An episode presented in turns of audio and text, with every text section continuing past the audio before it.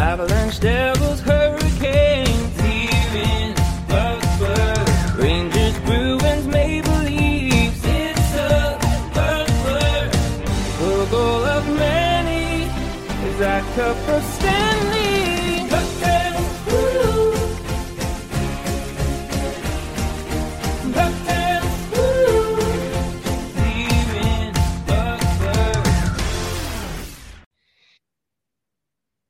Welcome everyone to the Launchpad here in Puckburg, a podcast for the daring, do bad, and good puck tales on the Belly Up Sports Podcast Network. I'm your host, Kyle Sullivan, aka Shaggy Von Doom, with another episode of Puck Tales.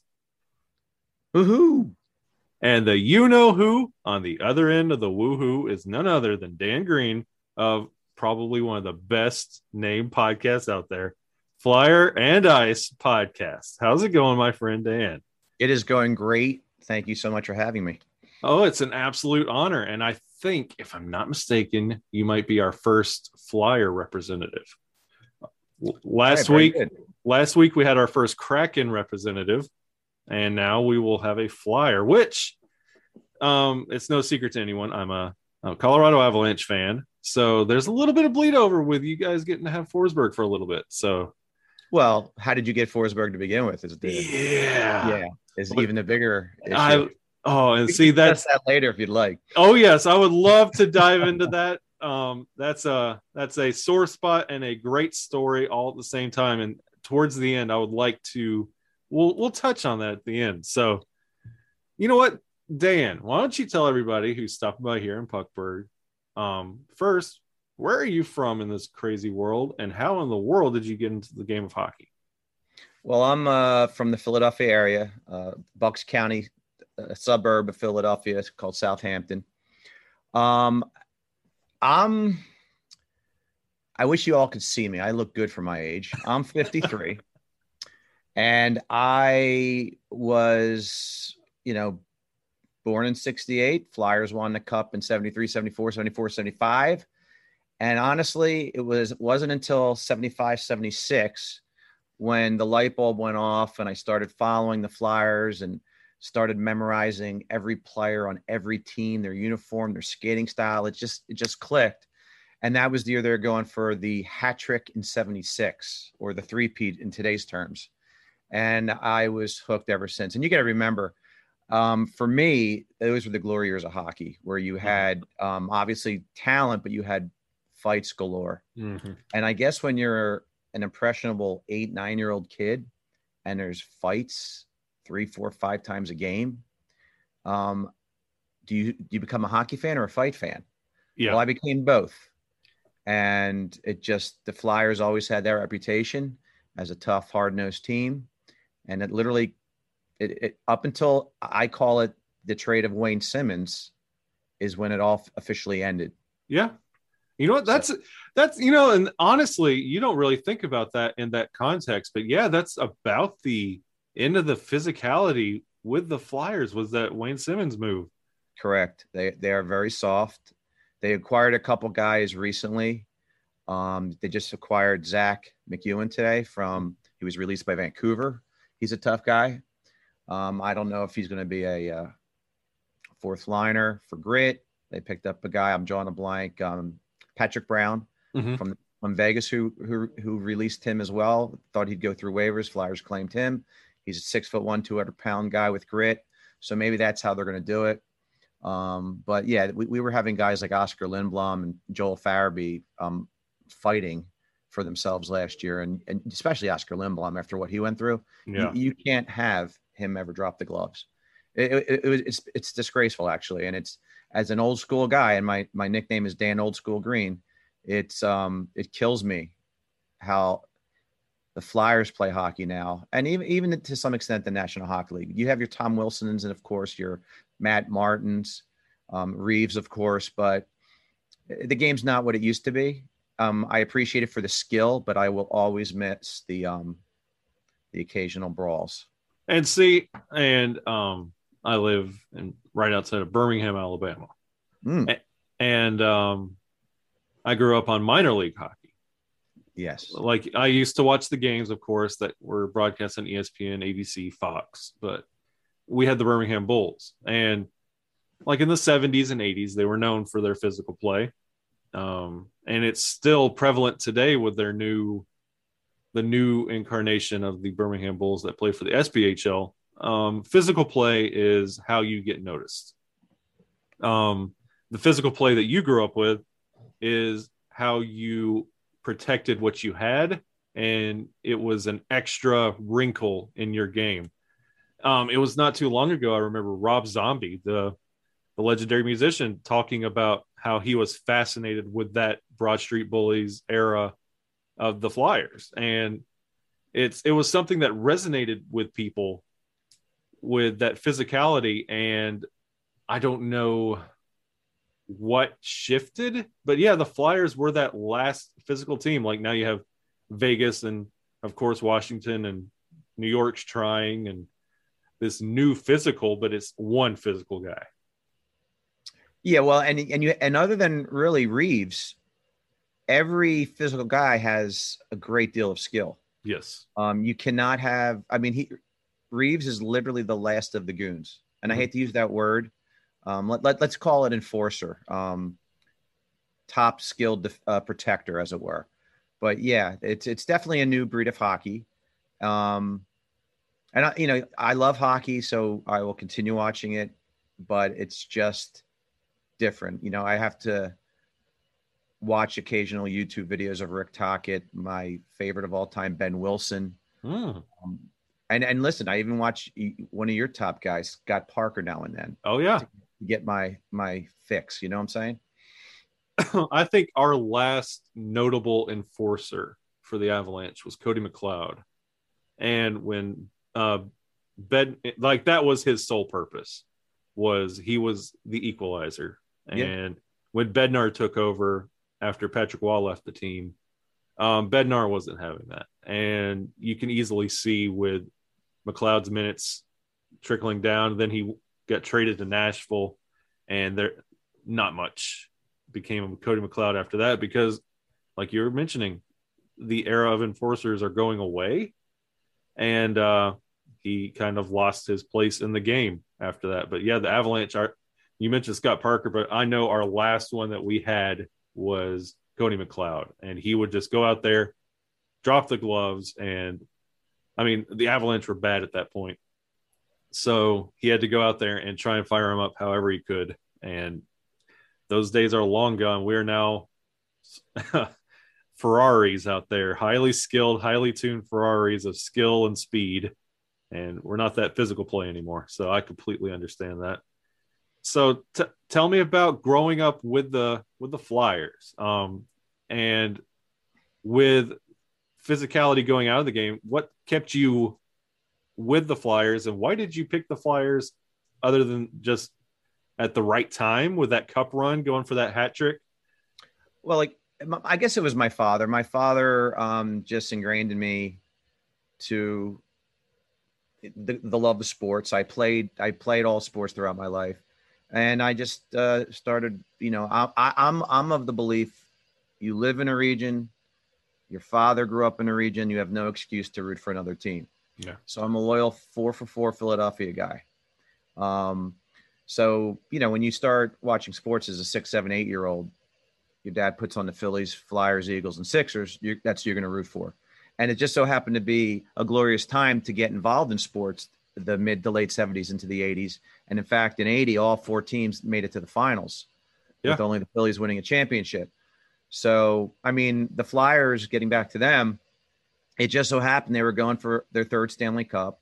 They were constantly a pl- they literally made the playoffs up until the late 80s, early 90s when they got that's when when they got bad. Not that's when the the whole Lindros, you know, big trade took place to shake up the organization. But for you know 15 straight years since I was watching hockey, they were always in the playoffs. Made it to the Cup Finals in 76, 79, 85, 87, 97, and then last in 2010. So they've had their opportunities, but they're in one hell of a drought right now. Yeah, and and see that's something that I get to miss out on, unfortunately, with because like here in Alabama, there's no pro team. So I've always loved like hearing people talk about that regional love like you feel like you belong like you can go out to the store and you see somebody else in your colors and you can kind of give that nod and that brotherhood like i'm a new york knicks fan i'm a tennessee titans fan atlanta braves fan and a colorado avalanche fan yeah and if you're keeping score at home there's not many titles in there but All neighboring states. Uh, no. yeah Nah, it's it's all over the place. And there it's um it's one of those that you pick your fandom and you just ride. I'm i don't there's no team jumping. You ride your fandom.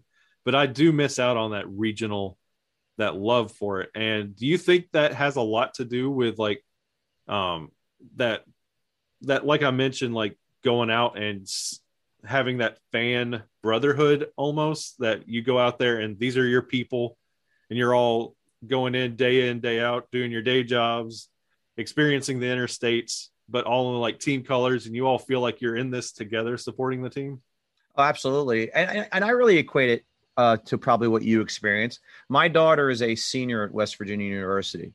And when we go to visit her, we, we went to a game two weeks ago when they played Texas Tech. Mhm. I mean, the entire Morgantown area, everyone's wearing West Virginia garb. And I guarantee you, where you're at, it's nonstop, you know, Auburn or Alabama Tide garb. So you there's that loyalty to your college team. So uh, you're not really too different. But yeah, when when when things are going well, you know, like like when the, I, the, year the Eagles made the run in the Super Bowl, every day for like two straight weeks, our school theme was wearing Eagles gear. yeah Um, you go to the local, we- we have a Wawa. It's like your local convenience store. Um, yeah, you, yeah, you get nodded at when you're wearing your garb. And when you, especially when you go to visiting stadiums, I've seen games in DC. Um, I've seen games in Atlanta. Uh, when you see your, your, your fellow, uh, Eagles fans wearing the garb, you're, you know, you're automatically best friends, you know? So yeah, you, you are correct with that yeah but I, I would assume it's the same thing for for all teams that travel, like Steelers, Giants, those type of teams. That you know, that's what fandom's all about. and and like that's the aspect of fandom that I I think I miss the most is like being able to like stand in like a McDonald's line and they have a TV on and you can be like, what are we gonna do with Carter Hart? And the guy behind you can pick up on the conversation. No- Like- no doubt. But uh, so tell me, um, your fandom, you're coming off the heels of the the cup runs, and then you're going through the 80s and 90s. What kept you engaged in the game? Like, and was this like your first and foremost sport? Has it always been hockey? Um, that that's you know I've been asked that before, and I really cannot answer that. I mean, I literally was diehard all four teams. Um, I mean, the, all four teams were literally great for a, ten a, a ten year run. I mean, the Phillies won their division from 76, 77, 78. They won a World Series in 80, got back in 83. The Sixers had many heartbreak losses. They finally won in 83. We've obviously been talking about the the Phillies. I mean the Flyers and the Eagles are really the number one. They're the, they're the big dog in the Philadelphia area. It, there's not even it's not there's not even a close second. So I, I cover Flyer and Ice, but I'm a four for four guy. But I I do love hockey more than any people I know in my inner circle, family, close friends, coworkers.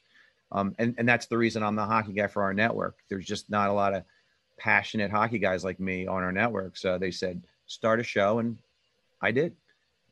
So, but I've, I've just loved it. Uh, I love all the sports and, um, and thankfully for most of my life, the product's been pretty good. All right. So you're a passionate Flyer fan. Do you have a standout moment of your your Flyer fanhood that you got to experience? Um, sort of. In 79, 80, um, I was 11, 12 years old, and we, my buddies and I, we organized a neighborhood hockey team. Uh, we, we were called the Northwood Flyers. That was our neighborhood, and we would challenge other, you know, neighborhoods to hockey games. And we all wore our favorite jersey. I, I wore Reggie Leach's jersey. Um, my, my buddy wore Brian Propp, another one wore Clark. Our goalie wore Parent. And It it it was 79 80 that they had the 35 game unbeaten streak. I'm not sure if you're Mhm. aware of that. Yes. Um, and that was, you know, uh, on our show, Flyer and Ice, sponsored by Heat Ratio Sports. Um, we did a segment.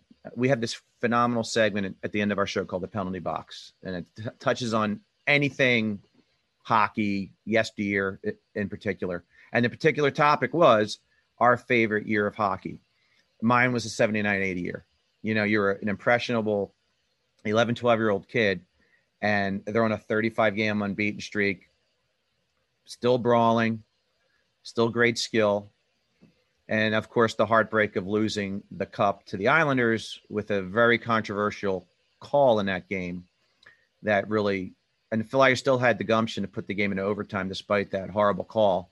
And then they lost it in overtime. And let's face it, the Islanders are a dynasty Yeah. um, brewing. But the 7980 team was my favorite team. My, I mean, it was just, it was so awesome. And then, and then in, in high school, you had those two, um, Tocchet, Zezel, Dave Poole, and Tim Kerr teams, Mark Howe, Hextall, Lindbergh before Hextall in 85. And then yet he passed away, unfortunately. And then Hextall comes about in 87. So you had those two teams at, where a lot of people pick those as their favorite teams of all time. But gun to my head, I have to go the 79 80 team led by Pat Quinn. Just a great, fun year of hockey. And this is something that's always stood out to me because, like I said, I mentioned at the top of the show, um, I do have a love for the Flyers, um, and that has a lot to do with the Forsberg. And, um, but I've always respected the Flyers, and they're one of those weird teams that NHL broadcasts seem to handle in a weird way, where they love to bring up the Islanders and the Canadiens for their history, but for some reason th- no one really likes to talk about Flyers history like on national broadcasts. And like you they don't get the love and that praise because they used to be an incredible dynasty. And they used to be a really good franchise and I just always wondered why do you think that is? Is it because they are tied to that Broad Street bully? Oh yeah, I mean, there's absolute no doubt about it that um, the Flyers were the bane of uh, the uh, NHL's existence during their time until '76, when they were the only team to defeat the Russians when the Russians were making the tour. That's right. Then everyone became a Flyers fan. Clarence Campbell, the president of the NHL at the time, hated the Flyers. He hated what they stood for. Then he comes into the locker room to give them a pep talk. and Joe, Joe Watson, who's a, a legendary Flyer defenseman, who's still. That what's great about the Flyers, and I'll get back to the story, is they all stay in the area. Yeah. All the alumni are in the area. It, that's that's what that's what's amazing. You know, people can say what they want about Philadelphia and Philadelphia fans. A lot of it's a false narrative. A lot of the players in every sport stay in the area. So tell me how how false the narrative is if if people stay.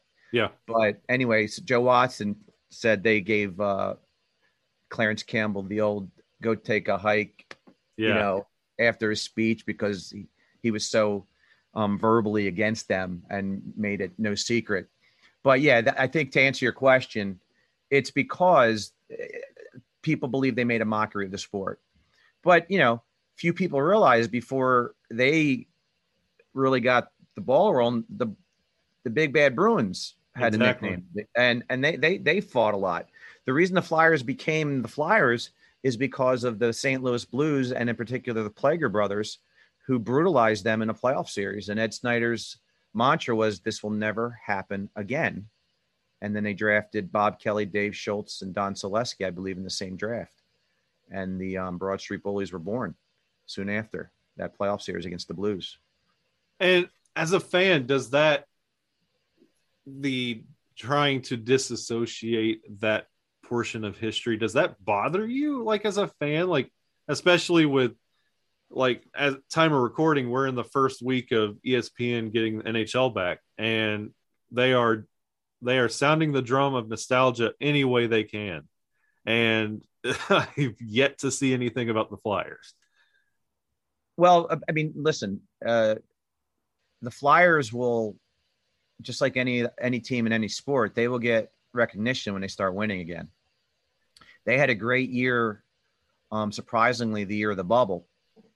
We started our Flyer and Ice podcast, um, and just before the start of last season, and we were coming off of that phenomenal. They they they were the hottest team in hockey when the pandemic happened, and then we're like, oh man, playoffs are probably going to be canceled. This team had something going, and then they started play in the bubble, as you know, and the Flyers um, went up against Tampa Bay, Boston, and Washington and swept them all to get the number one seeding into the playoffs. And I'm like, holy crap, they continued this hot streak. I thought there'd be, uh, you know, it, it would naturally have, um, you know, dissipated because of the long layoff. And then, you know, they had the, the dis- disappointing loss to the Islanders, but no one could have predicted the god awful year they had last year. Yeah. And there's a lot of skepticism to whether this team will bounce back. Was it a mulligan? Was it a fluke? Was it COVID? You know, COVID affects everyone differently. Um, the Flyers had a few problems with it last year, and they had it bad when they played the uh, outdoor game against the Bruins. Um, but if they had a solid year last year off of the previous year, I think they would be one of the featured teams on ESPN. And and to your point, they I saw Messier and Chelios talking about the the bad start that um, Tampa Bay had, hmm and they were bringing up that maybe someone like a Patrick Maroon needs to stir the pot to get them rolling. And then Steve Levy said, "In today's hockey, that'll happen," and they're like, "Absolutely." And I understood why Levy asked that question, right? 'Cause Yeah. here we are. We were talking about how it's really not the same anymore. But and the other thing with with the stirring the pot thing is you have to have someone on the other team that's willing to do it. Mhm. And announcers and coaches always preach time, play, score.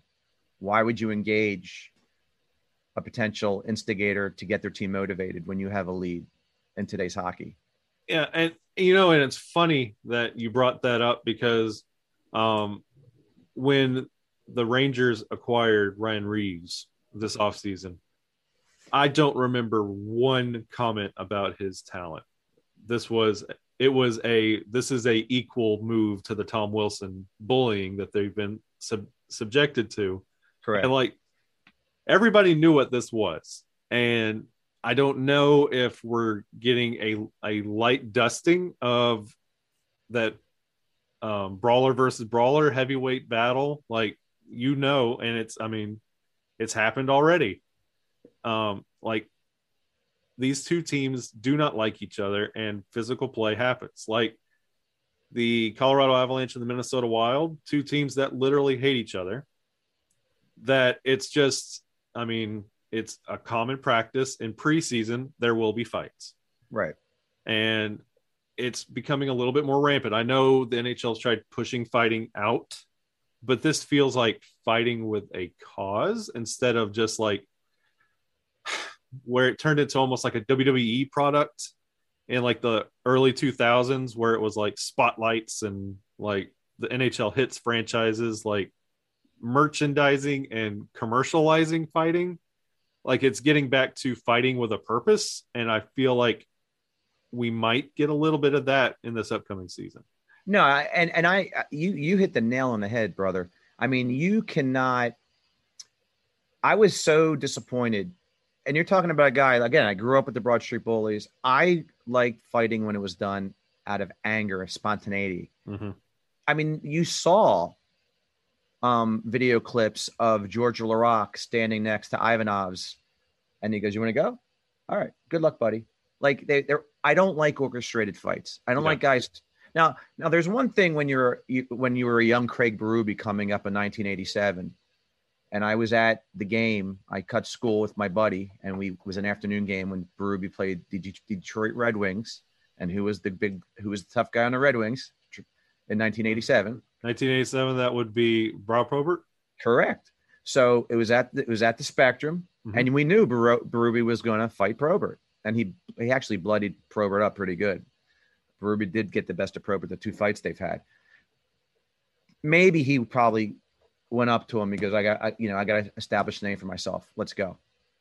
But it still feels different than the talking politely and wishing guys good luck at the face-off circle. Yeah. The Rangers Devils um, line, you know, line brawl of five six years ago with Prust and company. It just didn't feel right. Yeah. I I wanted I I don't know if you've ever seen the highlight where Wendel Clark buried Markel. Oh and yeah. Rick and then Rick Tocchet went right after him. That was spontaneous. That was mad. That was not orchestrated. That's what I want to see in hockey. Now, if Tom Wilson buries somebody, I have no problem with Reaves Yeah. sticking up for his players. But them at the beginning of the game talking at the faceoff circle, let's go. That's orchestrated. I want it to happen organically in the flow of the game. That to me is true old time hockey. And if that happens, I'll be pleased. But I don't like the orchestrated stuff. And see, I honestly, this is just me galaxy braining tinfoil hat theorizing on this. like, um, this almost feels like how Gretzky was set up. Um, this is like protecting an investment, especially with this flat cap. Like, it's not like you have your Broad Street Bullies or your Big Bad Bruins. You have your team and the guy you know you don't need to mess with. And they're out there to protect their investment. Like, this is like a McSorley 2.0 for every team. It was Um, Dave Semenko before that. Yeah, yeah, and like like Revo and Tom Wilson, and you can say Nikita Zadorov in some aspects, like he's that big physical goes goes out there and takes up for players, but it's more of a taking up for, and like you're not going to beat us this way. It's it's going back to it's not goon like I mentioned, like the early 2000 fighting. It's enforcing again. Well, to to that point, here's a, here's another great story. Uh, I'm trying to think who told me the story, but it went essentially like this. It was during Craig Berube time, and I believe it was. Um, I'm trying to think which goon on the Rangers it was. It might have been um, Caulfield or uh, not Cole Caufield, but um, I forgot his. I'm drawing a blank on his first name but it was one of the goons on the Rangers was running like like a chicken without his head, and Berube leaned over to Brian Leetch and said, "If he doesn't knock it off, I'm going to take it out on you." Then Leetch leaned over to his bench and told the guy to knock it off, Yeah, and that's another way of enforcing without having to drop the gloves. yeah. Because who knows? Berube might have had three fights in three straight games. His knuckles might have been sore, and he probably maybe didn't want to fight that night. But he got his message across across regardless, right? And and I honestly I feel like we might see more of that coming up, and it's good. And like before, I I want to talk about like the currently uh the current Flyers and where things are going. Sure, sure. But sure. before we get there, I, we're going to also talk this Lindros thing. But do you before we get there, do you see the Flyers finding success in this new highly skilled style, or do you find them picking up an enforcer and holding their own in division? Well, no, I don't. I, I don't see the true enforcer angle. Like I said, they picked up Patrick Brown, and today they picked up Zack MacEwen. Um, Kevin Hayes is is out for a while with injury. When he's back, someone's going to have to go back down. Um, Morgan Frost is a young stud in the waiting that we're waiting to make that next step, like Farabee did last year Mhm. who started the year in the minor because they minors because I wanted them to get significant playing time versus like a lesser role.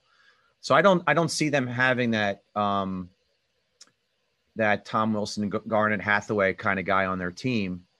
I think it's going to be uh, they have Ristolainen now. Don't forget about Yes. that. You're right. Now, but I, I, I want to caution everyone: he's not a fighter. I, I joke around and say he fights like a basketball player, but he's a unrelenting hitter. Mhm. He will hit everyone and anything that moves. So that's a way of having enforcement to some extent. Also, you don't have to drop the gloves in today's NF, NHL Mhm. to scare the crap out of your opponent. So that that that adds grit, and and and that stuff like that's contagious. So do I think the Flyers will truly have an answer to when to when they play the Rangers if Reaves gets a little crazy or when Wilson does his typical nonsense? No, but I do also think no one's going to hit as consistently as Ristolainen will. Yeah. He'll, he'll be burying defense uh, uh, wingers as they go into the corners, and that's kind of a way to get subtle revenge, and and and have some semblance of grit. and we'll get to some more points on the current Flyers and where they're going. But before we do, Lindros, a, na- a name that um not too not too fond of over here. Um, as a Flyers fan, how is Lindros looked back upon? I, I think I can I can answer that. I think for the whole Delaware Valley, which is what we call the Philadelphia region. Um, at the time of the trade, we were all for it. Mhm. We were praying with rosary beads that the arbitrator Bertuzzi would it, rule in favor of the Flyers. Because if you recall, the Rangers and the Flyers made Yes. simultaneous bids to some extent, and um, the Quebec Nordiques owner um, went with the Rangers bid after he consummated the deal with the Flyers. So ultimately, they ultimately the Flyers got Lindros at the expense of a ton of players, a ton of money, a ton of draft capital, but really the the gem was Peter Forsberg. Mhm. I recall when Russ Farwell, the general manager who replaced Bobby Clarke, drafted Farwell. I mean, drafted, excuse me, when Farwell drafted Forsberg, it was in the same draft as Lindros. Mhm. Lindros, of course, was number one overall. And I think the Flyers had like the sixth pick and they picked Forsberg and nobody knew who he was. And at the time, they were thinking that was a, a, a draft reach. Well, this Forsberg kid did well in, in juniors in, I guess, the Swedish league. And he became the chip that Colorado Colorado wanted. And yeah, crystal ball, you don't make the trade. Yeah. At the time, the trade was wanted. Lindros, in his early years, was an absolute beast. When he Mhm. was on the ice, your jaw was wide open. I mean, I went to many games where my buddy's father was an ex- was an executive, and he and he hooked us up with tickets behind the glass. It was a he was a man child on the ice. He was a missile. Um, but when you play like that, injuries tend to happen. Revenge by the other team tends to happen. Mhm. I contend that if Lindros played into the, today's wussified era, his skill would tra- transfer even better today because he could, he wouldn't have to deal with Tony Twist coming after him, Marty McSorley coming after him, type of thing. But, but ultimately, I knew even before the world knew that when you're concussed as often as he was, Bobby Clarke was wrong for wanting to rush him back. Mhm.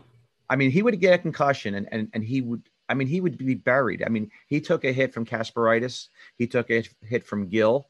We're ta- I'm talking way before the Scott Stevens hit, Yeah. where he was um, out with concussions and rushed back. The kind of concussions where Crosby missed the year, Keith Primeau ultimately retired, um, Chris Pronger ultimately retired. Lindros was um, forced to come back within weeks. Um, so if they had known what they know today, they would have let him get the rest he deserved. And I think he would have been a more prolific player than he already was. Ultimately, he didn't reach his potential. He never scored um, 50 goals in a year.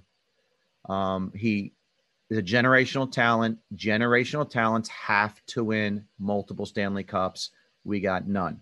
You could argue we didn't have strong goaltending in the 97 series, and nobody realized how great Detroit was. You, of all people, know how good Detroit was with the battles they had with Colorado in that era. So he was generational to some extent, but without the cups, you just can't get that moniker, I believe. I do believe Philadelphia fans appreciated his talent. I do believe they understand that his career and his greatness was cut short by many injuries, many of which were, were self um, inflicted by the way he played. And the contentious relationship between the organization and its parents, who are his agents, kind of try to, it, it kind of swung a lot of the fandom towards the Flyers side. I always had a gut feeling that, yeah, I didn't like the the spoiled brat syndrome that might have been developing. You can sense that he wasn't Mr. Popular in the locker room because of the drama. I don't think I, we had Chris Therien on. He addressed this pretty openly. We were actually shocked he revealed so much. He basically insinuated that if you had to choose between the Eric you wanted out of your lineup, it would be Lindros over Desjardins.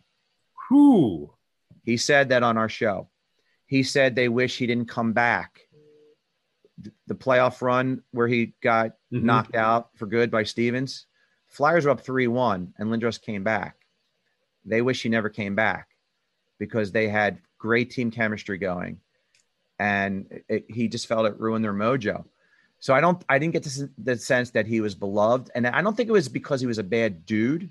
They Flyers couldn't, the Flyer player, according to Chris Therien, couldn't stand the drama, the soap opera part of it. And I think that's ultimately what the fans remember the crazy soap opera. But do we remember the greatness of Eric Lindros, the freight train that was Eric Lindros, that vicious slap shot that was Eric Lindros? We sure do. But we also remember he played with his head down too much Yeah. and, and he and he paid the effects at least three or four times. And Lindros was really that first player, like coming out of juniors, that was like catching people's attention.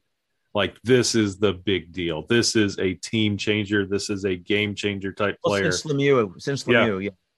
and it was like he was that you draft him he's going to change your organization and i i say to this day if lindros would have went to quebec there would be no colorado avalanche right. Because you got to remember, they also had a young Mats Sundin on that team. yes they did And here, he, he, listen to this and tell me if I'm not crazy. I floated this out there, and no one said no, you're wrong. But here's a theory I have. If you recall, Lindros was drafted in '91. Mhm. The year prior, I remember watching this draft like yesterday. Now, you guys can Google it who are who, who are listening to this show. I believe the order was 1990: Owen Nolan, Keith Primeau, Peter Nedved. Flyers had the fourth overall pick. Bob McKenzie was saying, I don't think they're going to draft this great kid, Jagr. They don't have any mentors on a team. The kid doesn't speak any English. I'm thinking they're going to draft Mike Ricci. And I'm thinking, no, don't draft Mike Ricci. I don't want a, a grinder, a, an essentially a third line player with the fourth overall pick. They went Mike Ricci. Pittsburgh went Jagr. I contend if the Flyers had drafted Jagr, he wouldn't have been that amazing talent from the jump that he was with Pittsburgh, where he could play under the the, the leadership of um, Lemieux and company. He would have been a damn good player, Mhm. but he wouldn't have been the great Jaromir Jagr from jump. Could you imagine if the Flyer had drafted Jagr followed by Forsberg the following year? Who would have been packaged in that Lindros trade? Both Jagr and Forsberg. Guarantee it. and see and, do- and imagine that insanity? you and see now you're breaking my heart because Jagr is my f- absolute number one favorite player of all time and just the thought that he might have a an The avalanche Flyers should have drafted him fourth overall. and I guarantee you he would have been part of the Forsberg pack, uh, Forsberg package for Lindros. It would have been, it would have been, it would have been sick. It would have been sick to see uh, the Avalanche with those two players. and and what did it should, I guess, huh? And what did it feel like when he uh, when Jagr actually did make a stop in Philly? Oh, it was awesome. Um, he was a beloved teammate. He played with Giroux, Giroux and Hartnell, Drew and Voracek, and he was he was a really good guy. And he was he was I think he was 39. He was very talented. Mhm. Still very he's still he's still playing. He just turned 50. He's playing in Europe. Yeah, every time um, in the offseason, the NHL runs that article like, "Here's Jaromir Jagr. He's 53 and still playing." Every year, I'm just like, "Please, Colorado, one year contract. That's all I want.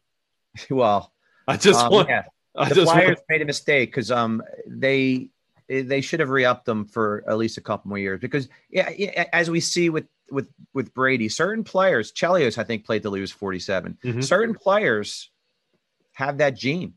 So a 39 year old Jagr might equate to a 32 year old somebody else. Mhm.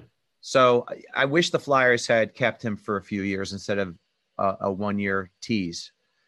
and then he bounced around from team to team before going to Europe. Yeah, man. yeah, what a good player. Oh, and I would have had a Jaromir Jagr Avalanche jersey on the wall behind me. Oh, what could have been? But yeah, um, yeah, I, I was just curious because you were the first Flyers guest I've had on. Um, I have very mixed feelings about Lindros. Respected his game, just not everything off the ice. So I wanted to hear from a Flyers perspective of what you guys actually thought, and you guys actually ended up getting not just Jagr stopping by. You also got Forsberg towards the end as well. Yeah, and if you look at if you look at Forsberg's numbers with the Flyers for games played, it was over a point a game, but he mm-hmm. was suffering from the horrific foot problem, if you Yes. recall. Yes, and it kept him out of the Olympics as well. Yeah, that that was a sin of it all. They they had a nice core, but they he couldn't he couldn't he he he couldn't play with with comfort. Yeah. But ultimately, the prize for Jagr, I mean, excuse me, for yeah, the price for Forsberg, excuse me, was we ultimately sold his rights to Nashville Mhm. and that helped us parlay the package of Timonen and Hartnell back to the Flyers. Yeah. So, uh, you know, he helped us in that regard because Hartnell and, and Timonen were um, fixtures for this team. And, and I would argue Timonen is a top three or four all-time defenseman for this Flyers team. Oh, absolutely, thousand Yeah. percent. Um, and we'll we'll segue here to the current Flyers. Um, I'll hit you with a hard question right off the front, but I would like to talk about the Flyers now and going forward. Sure. This is something I've it's I have a lot of friends, a lot of different teams. It's a question I ask, and I'll ask of you. Is the goalie for the Philly Flyers on your team right now? Is the goalie of the future? You know what? I'm my, my show, Flyer and Ice, and, and I'm not trying to do a, a nauseating plug, Oh no, please, please. But on my on my show, I'm I'm the host of the show, and I have three three guys that, that we never met before that we somehow connected in, in a weird way, and now we're like really tight. I love those guys. I'm I'm the one that they know has the I'm not so sure feeling. Yeah. So my answer is I'm not so sure. I just have to go with Al Morganti. He's a hockey um, guy. He wrote wrote for the Inquirer. He's a legendary sports radio host. He worked for ESPN. First time around hockey, if you remember. So Al Morganti's a hockey guy. He thinks he'll come around. Chris Therien referenced. He thinks he'll come around. Some of that we've had a couple scouts who watched Carter Hart play in juniors, knowing his work ethic and pedigree. They think he'll come around my one of my co-hosts Nick the Scout Tosti, who whose son plays college hockey, has watched USSA hockey for years, and he loves the kid and thinks he'll come around. I just, I just, I just don't know. I, I, I, I I'm not ready to write him off, but he's not going to get more than this year for me to really solidify my opinion. I mean, he had a horrible defense in front of him, just god awful structure, um, which I think destroyed his confidence. But you still have to occasionally make that save to bail out your team. Mm-hmm. And every single goal wasn't a two on one slam dunk goal. There were a sh- his share of very bad goals he let in, but also Brian Elliott, a veteran goalie. They both crapped the bed. I mean, I think Hart had an 877 save percentage Yeah.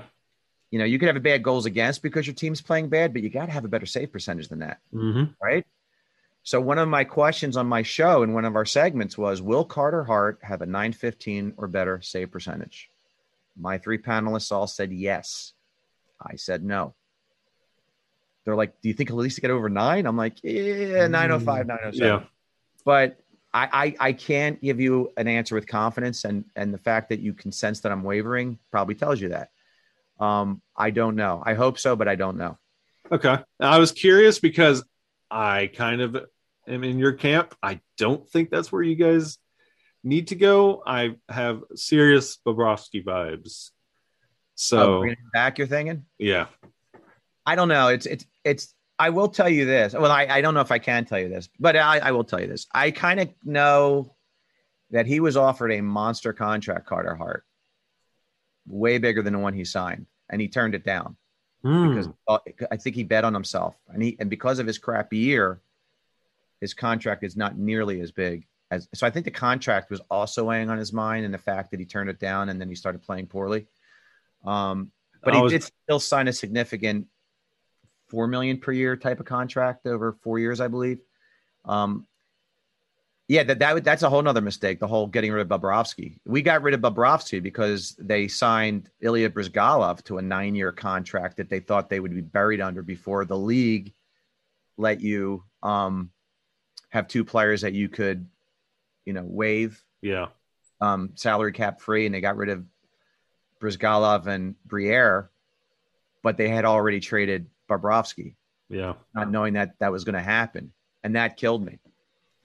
I and I will say, as an Avalanche fan, I did enjoy Bryzgalov sound clips. So, well, you you, had referenced the year with um, Jagr. That's when Bryzgalov was the goalie, yeah, and you recall the um, outdoor game HBO feature. yes, Jagr didn't even want to like go near him while he was getting the eggs at the buffet. He, and then, then he sat like at a table by himself. He wouldn't join Bryzgalov. You could just tell he wasn't well liked in the locker room. yeah. Bryzgalov. And So- I have I have two more questions concerning the Flyers. Go ahead. What would you like to say to Seattle Kraken fans who are super excited about their team but don't know about their head coach? That was the most befuddling hire. I was absolutely shocked. He was so not liked here. Um, and him and Voracek hated each other. And when we were hoping that the Kraken would take Voracek, once they announced that Hakstol was the coach, we were like, crap, they're not going to take Voracek. I guarantee you, Hakstol was like, "There's no bleeping way I'm having that guy, that cancer Yeah. on my team." He wasn't a cancer in the Flyers locker room. He just they hated each other. Um, the Flyer, he was a horrible communicator. I think that was an awful hire. Now, maybe it, it should have happened the way it happened. Maybe he should have been an assistant coach before he became a head coach, and essentially he got that with Toronto. But I don't think you can change a person's personality. Yeah. I mean, maybe some of these coaches that I call the um, militaristic coaches, the Laviolettes, the Hitchcocks, the Mike Keenans of the world that you can only have for a couple years before they slash and burn the team. hmm Maybe those modern day coaches with the millennium type, millennial type athletes, whatever, they kind of tone their attitudes down and all. But that's a fiery thing. Hakstol is just a non communicator coach. So I would tell Kraken fans, I wasn't even, I wasn't, I was kind of actually perplexed with a lot of their, their selections, to be honest with you. But yeah, that, w- that was a horrible, with Rick Tocchet sitting out there as a coach. Are you kidding me? That was, that was a terrible hire. and especially for a first year expansion team, you really don't want somebody who is not good at communicating what they ex- want out of this franchise and trying to get all these players who have may or may not I'm I'm referencing like Grubauer especially like he was established um these aren't just nobodies and they're signing pretty big names like Tanev he's been around the block a time or two Yeah. Jaden, yeah, um, um, uh, Ever- Eberle, yeah, players like that. No, yeah, Giordano yeah yeah, you, no, there's there's talent. Obviously, there's talent. Um, and I, I don't think anyone foresaw Vegas being as great as they were their first year. yeah I was like magic, but great coach, great system, great goalie. Now Grubauer's a great goalie. All it takes is a goalie to get hot at the right time, and they can carry a team. Um, but your question was, did I like the hiring of Dave Hakstol? No. And and neither did any of the guests that we've interviewed on our show. They were all floored over that. yeah i don't i don't think there's it was just one of those that it just very it fell flat for a team that was fire, firing on all cylinders with logos and jerseys and then Could you imagine Rick Tocchet being their coach? No, oh man, are that you? fiery dude? I mean, he's my all-time favorite Flyer, and he just got elected into the Flyers Hall of Fame with Paul Holmgren. So, and he's um, doing great on the TNT broadcasts. and I guarantee you, if the Flyers get off to a slow start, Vigneault could be on the hot seat, and that's who I'd like to see the Flyers bring in. And I, abs- oh, that would be a beautiful marriage right there. Oh, Yep, I agree. and my last question concerning the Flyers: What happened with Shayne Gostisbehere? He was a the quintessential defensive liability. Mm, He was always out of position. He always took horrible angles to the puck. Like visualize a guy coming down the boards, and you're like, why isn't he pinching? Why isn't he pinching?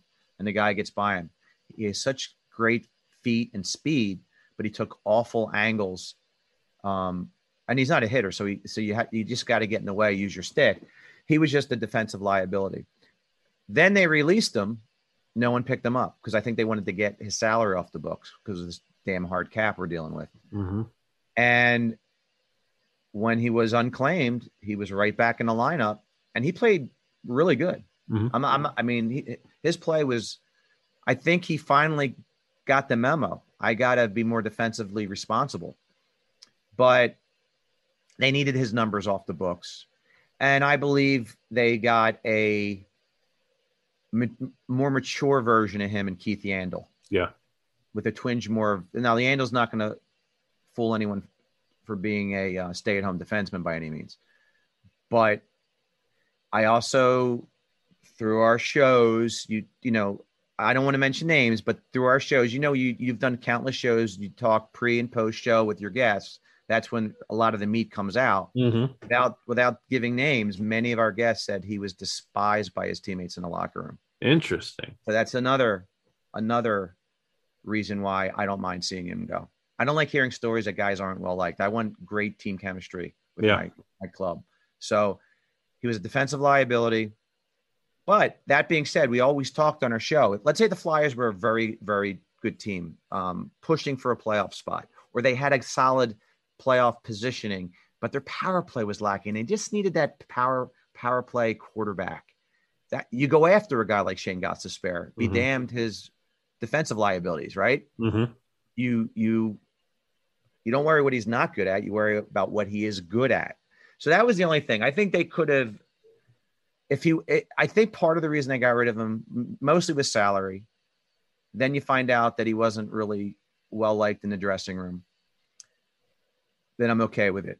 But I, I still, I do think they gave up on him a little bit too quickly because he is that dynamic offensively. So concentrate on what he's good at and limit what he's not good at.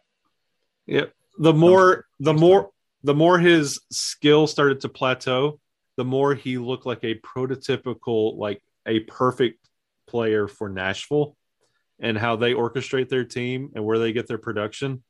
And No, that, that's a great point. Nashville always has great defensemen, so Mhm. you can hide some of his flaws with a great partner. Yeah. and that's that's part of the reason that Provorov was a disaster last year. Listen, there's no bigger Provorov fan than myself, mm-hmm. and I finally have come to peace with the fact he's not a Norris Trophy candidate like I thought he would once turn out to be. He's just a very good defenseman, maybe not even a number one defenseman, just a very damn good number two defenseman, and like a Svechnikov type player. But love Svechnikov. yeah, He- but he's not a number one. He's not No. a number one. No. No. But Pro, we have Ellis to make Provorov's game better. That was a great signing, getting Ellis. But you know, again, I'm probably jumping the gun with some of maybe that was going to be on your list, but guys like Provorov need to step up their game for this team to, I think, sniff a wild card spot. That's I think is the route they're going to go, if at all. And see, that's that segues into what I was about was going to be my final question with you. Um, I knew the Gostisbehere talk uh, would segue here. What do you anticipate out of the Flyers? It, it, it's it's a it's a honestly I don't know kind of an answer because they they acquired Ryan Ellis, they acquired Rasmus Ristolainen, they acquired Cam Atkinson, they acquired Derek Brassard, um, they just acquired like I mentioned two gritty players. Um, they acquired um, a lot of guys that have ties to Kevin Hayes, who lost his brother tragically. hmm So I think this team is going to have an unbelievable bond and chemistry. Will that transcend to talent? I don't think so. I think the Metro Metropolitan Division is the toughest division in hockey. You know, you could argue the Atlantic. The Metro was not given any favors swapping Bru- the Bruins for Carolina. hmm So I think you got slam dunks in Carolina and the Islanders to make the playoffs, and then you have to then say who's number three. Well, you you have the Capitals, you have a really good young talented team with my favorite goalie in hockey and Shesterkin with the Rangers, who could knock on the door pretty hard. Look what the Penguins did last night. They didn't even have two of their top players. Yeah. I think the Devils have a lot of great young talent, and they made some nice transaction. The Devils skated circles around the Flyers last year. So I, I, my issue with the Flyers is team speed and hands. Now, a lot of the team speed happens with good outlet passes, quick outlet passes. Um, but team speed also means you have to rush your ass off the back check hmm which they didn't do last year. My my cohorts on my show believe there'll be two of them said they would be one of the three teams. I think that was just rose colored glasses and um, fandom. And I and two of us, uh, one of us said they will make it via wild card. And I'm just not. I, I, I'm. I, I guess I'm the negative Nelly of my group. You asked me about Hart. I'm not sold on him and I don't I, I don't see the Flyers making the playoffs with three teams from each division getting in and just two wild cards in the conference. You know, I, I plotted my little chart. I'm like, you know, if Toronto, if I don't have Toronto being a top three team in their division, they're probably going to be a wild card team, right? Yeah. And if I don't have the Rangers being a top three team in our division, they're probably going to be a wild card team, right? Yeah. So where's that leave the Flyers? And if this is one of those that you start out the gate very slowly, um, the pieces of this team are they constructed in a way that you can make a a big move at the deadline to make a push, or do you cut your losses and say, okay, this is how it is this year. We'll address this in the offseason. That that's a good question. A lot of it is contingent on Giroux is in the last year of his contract. He's a lame duck. He's a le- lame duck legend, as it were. Will he and with a no trade? If they are floundering, would he be willing to waive his no trade to go to a contender and help build this team? Or is he just going to be one of those guys that is loyal to the franchise and just wants to retire a flyer? Uh, Yandle's on a one year deal. He's the kind of guy you could flip at the trade deadline for a team that wants a puck moving defenseman on the power play. Um, they just signed Couturier to a long year deal, so I don't see him going anywhere. We initially were talking about him before his contract. Imagine the pieces you can get back for a guy like that, but he's also the kind of guy you have to build your team around. Um, yeah, so if they if they come out really flat, I think the first thing that's going to happen is the coach is going to get fired and the entire Yeah. staff. And if that shakeup doesn't help, then yeah, then then heads will roll, and and you might even see a Provorov get moved. That's- I mean, they don't have. I mean, Joel Farabee is our only guy that we can speculate that might sniff forty goals.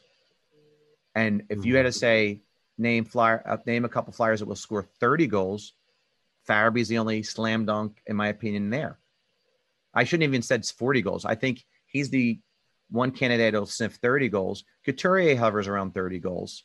Konecny has the ability, but he had a bad year last year. Atkinson has the ability, but I, I think he'll be more of a rah rah guy, and I don't think he's going to be a 30. I think he'll score like 22 to 25 goals, but we don't have true snipers still. So I don't know. I, I just I I sound like a very negative guy, and I'm I guess I guess I'm a realist not an I, I like to consider myself a realist, not a negative guy. And, and and I don't want Flyer fans that are listening to this go, oh my God, how can he be talking like that? I, you don't have to see, you don't have to be a fan and lie to yourself. I just see what I see and I call it the way I see it. Yep. I'm I'm completely agree with you there. And like you were listening, like uh those averages, that's about 60 goals out of those that top talent. This is we're going back to the 80, 82 games. Uh that's not enough. Yeah. No, That's not enough. So um it's it's going to be very interesting to see what Philly does this year and what everything everything going around uh the Flyers going forward. So before we let you out of here, Dan, I want to thank you so much for coming on. I've loved this conversation. It's nice to get to talk to a uh, a level-headed Flyers fan. That's that's very refreshing. Well, no, it, it, it was an honor, and I and like I- like I told you um, in a few texts that I listened to you know your show, and I was like, wow, this will be fun because I really enjoyed your show with the um, Blackhawk Yes, fan from from from or at least I don't know if that was your last show, but that's the one I listened to. yes, that was uh, Mario Terabasi. Yes, Yeah. Yeah, that, he was a good guest. he was a he's a very cool guy, and uh, like to thank you for coming on, and for everybody who will be doing what you did for Mario and listening to that episode. Everyone listening to you, how can they go find you and get more Flyers action?